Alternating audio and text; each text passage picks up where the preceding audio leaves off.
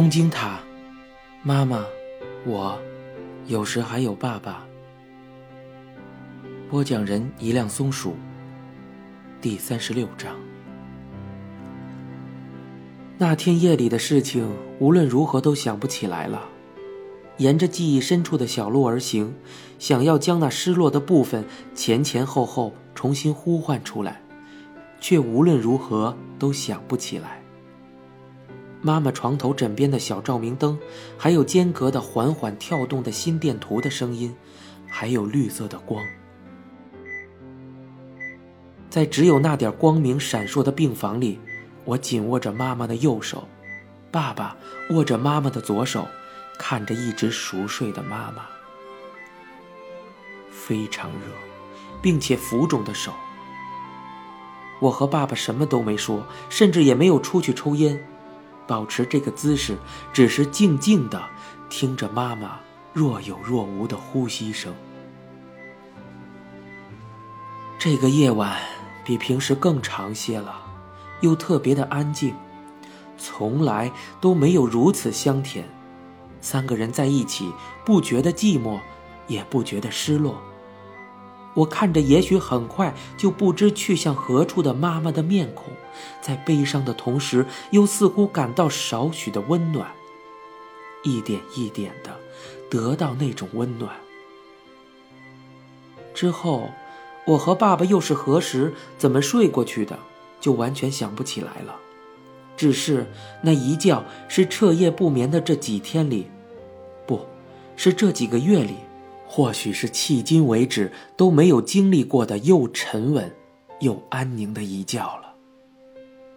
就好像到达了并非这个世界的某个地方，边听着远方的波浪声，边在摇篮里睡着似的，好像沉入了没有尽头的海洋深处，又舒软，又愉悦。想要再一次回到妈妈肚子里，在羊水中漂浮着，安心而眠，没有任何记忆，只有深沉而温柔的睡眠。赶紧睡吧，这是被妈妈说过几千次的一句话。赶紧睡吧，那一夜。也许是妈妈看到了我们疲倦至极的样子，把我们带出了病房，带到了某个地方，让我们美美的睡了一觉。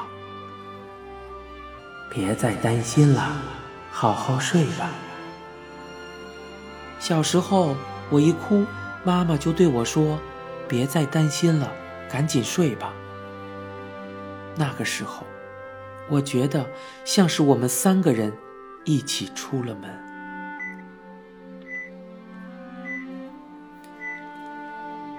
那一觉醒来的时候，我在简易床上，不知什么时候被盖上了毛巾被，迷迷糊糊地睁开眼睛，医生和护士正围着妈妈的病床慌里慌张地忙着。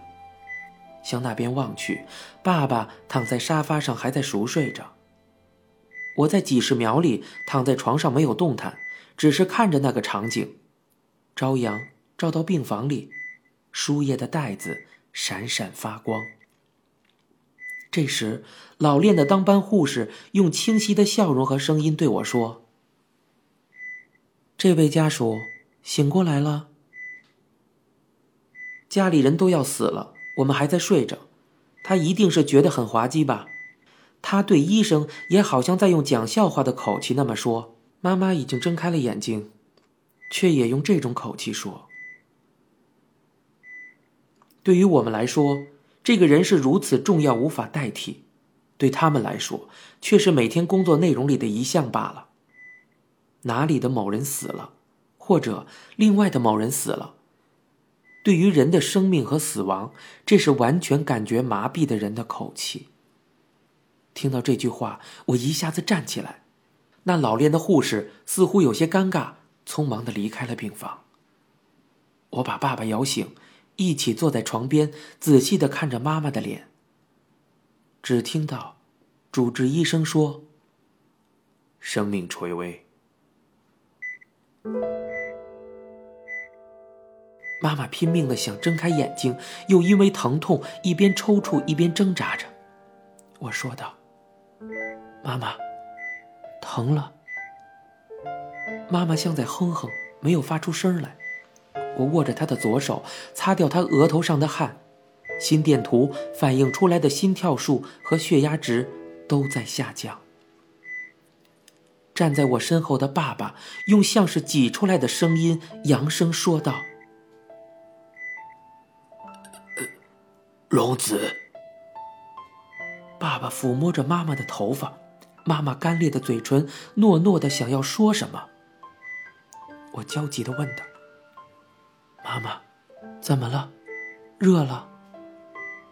我用浸湿的毛巾冷却她的额头和手心，她的睡衣汗津津的，已经湿了。妈妈，想要什么？口渴了吗？被追问的妈妈喉咙深处断断续续的回答道：“是是，哎知道了，等着，我马上给你拿冰块。”我拿着水杯跑向制冰机，把手伸到发出哗啦哗啦声音却毫无生气的制冰机的入口，满满的盛了一堆冰块，返回病房。医生和护士什么都没做，只是盯着仪器站在那里。我抓起一块冰，像涂口红一样，轻轻地敷在妈妈的嘴唇上。妈妈使劲地吸着，像是目前最想要的就是这个。我说道：“就是。”口渴了，很难受吧？别担心，没事的，我和爸爸都过来了。妈妈紧紧盯着我，憋着脸，与痛苦和疼痛对抗着，蠕动着嘴唇，想要说些什么，想要说话，却发不出声音。我紧紧地握着妈妈的手，另外一只手抹挲着妈妈的肚子。说什么？怎么回事？妈妈，你在说什么？呼吸断断续续，想说的话说不出来，不知是着急还是喘不上气。妈妈的眉头紧拧，目光像要穿透我似的，很努力的动着嘴唇。我更紧的握住妈妈的手，把脸靠近她。妈妈的目光像是要倾诉些什么，嘴唇却只是轻微的蠕动，言不成声。妈妈的心里有些话想要无比大声的对我说，最后的几句话。可是，那些想要说的话，我却无法明白。此时此刻，妈妈想要传递的话语，我听不懂他们。看着我的这副表情，妈妈的呼吸若有若无。目光与表情，还有似动非动的嘴唇，却并没有放弃，仍有些话语要留给我。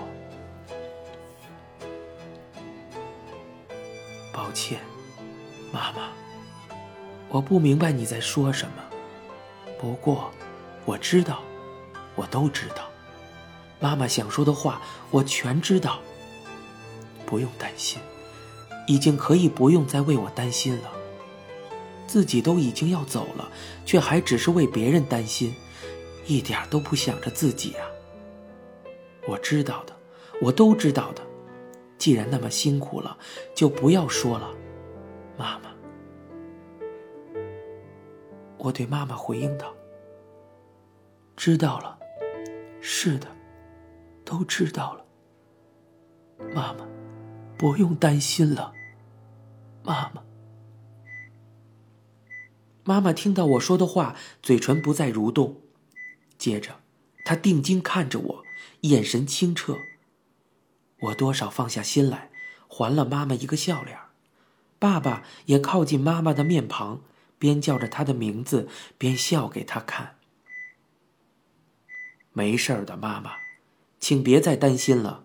我在心中如此向妈妈呼唤着。这个时候。妈妈的嘴唇在一瞬间张开了，像是要向我说些什么，同时紧紧的回握住我的手。之后，妈妈的眼睛微微睁开，用力将上半身支撑坐起，我很吃惊，他哪来的那么大的力气，像是绷弓似的，用腹肌把肩膀提了起来。他紧握着我的手，像是要把它捏碎，借着这股力量把身体坐起来。妈妈睁开眼睛逼近我，嘴角显得非常难过。妈妈，柔子，妈妈，妈妈，怎么了？妈妈，哎，妈妈，别吓我妈妈就像是海滩的沙堆在退潮时缓慢塌陷一样，慢慢的倒下，握住我的手，逐渐失去了力量。心电图监测仪发出一声长音，随即像是电视剧的画面似的，画出一条笔直的线来。医生用笔直电筒对准妈妈的瞳孔，然后贴靠听诊器，听数心跳后。看了看自己的手表，低下头去。上午七点三十分，病逝。随着最终妈妈的定论，护士也低下了头。妈妈，妈妈，妈妈，妈妈。无论怎么叫，无论怎么摇，妈妈只是动也不动。医生们离开病房后，我坚持着呼唤着妈妈。妈妈，哎，妈妈，很难受吧？你已经努力过了，妈妈。爸爸一步一步的走出了病房，我抚摸着妈妈的头发，擦拭她流下的汗水，轻轻吻过她的嘴唇，抱着她哭起来。身体仍然还是温暖，但是，人，却已经死了。我不明白，妈妈怎么就真的动都不动了呢？不过，如果一定要那么痛苦的话，那就这样吧。妈妈的面容此时相当宁静，曾经是那样拼命想要生存下来的人，能够以这种表情安眠而去，妈妈一定是拼命努力过的。那是真正努力过的人，才有的美丽容颜。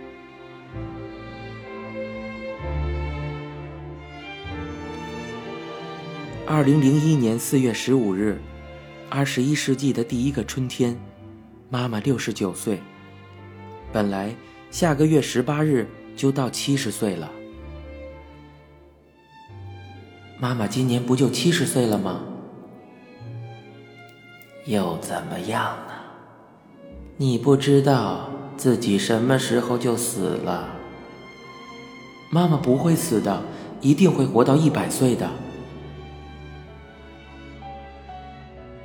对我来说，最重要的人只有一个人的家庭，一生为我而活的人。我的妈妈，妈妈死了。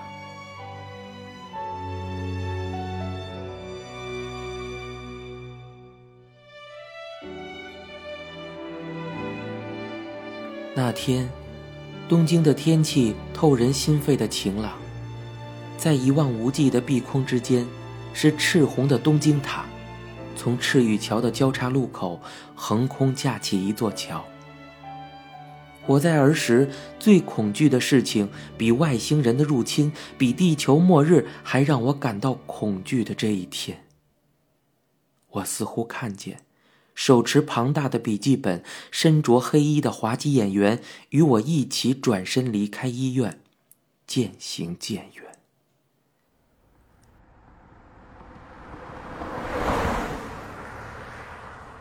悲痛的开始和恐怖的终点。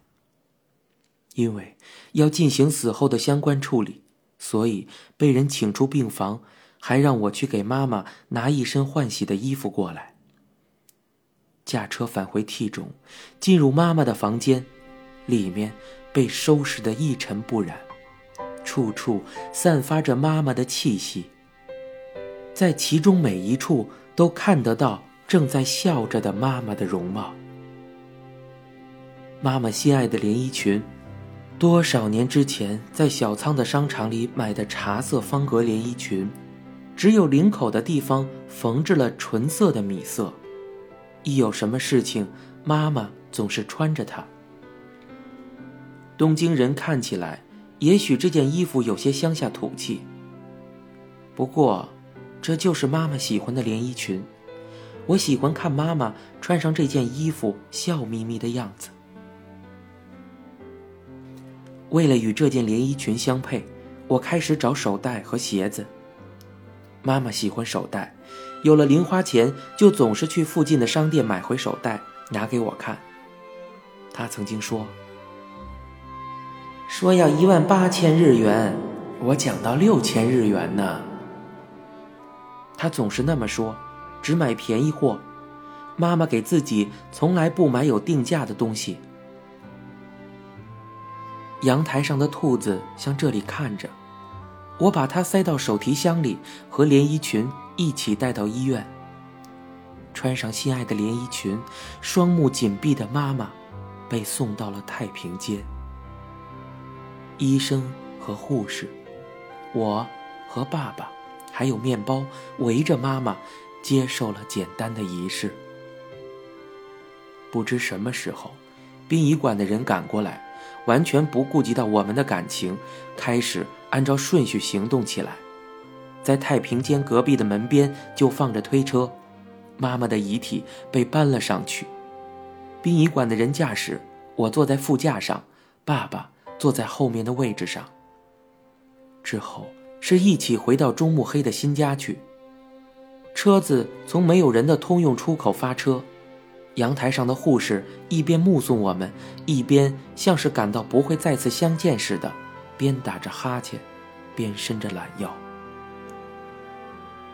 我说道：“虽然有些绕远，不过能不能路过 T 种，然后再去中目黑？”殡仪馆的人应声好，改变了路线。不是一直说要回家吗？让他们送到 T 种去看看吧。我对爸爸说道：“在番之谷下了高速公路，沿着甲州大街到达杂居大楼前，这里是妈妈和我的家。妈妈，我们回家了。”我在小巷子里引导着车子，沿着妈妈喜欢散步的小路缓缓前行。樱花树上还残留着少许的花瓣，小路上铺满了浅桃色的绒毯。微风拂过，花瓣如同波纹飞沫似的被吹扬起来。爸爸喃喃地说：“天气真好啊，你妈妈也很高兴吧？”直到昨天还是无所谓的这般风景，到了现在却成为无价的回忆之地。车子在妈妈喜爱的樱树小路上，像是慢镜头般的行驶而过。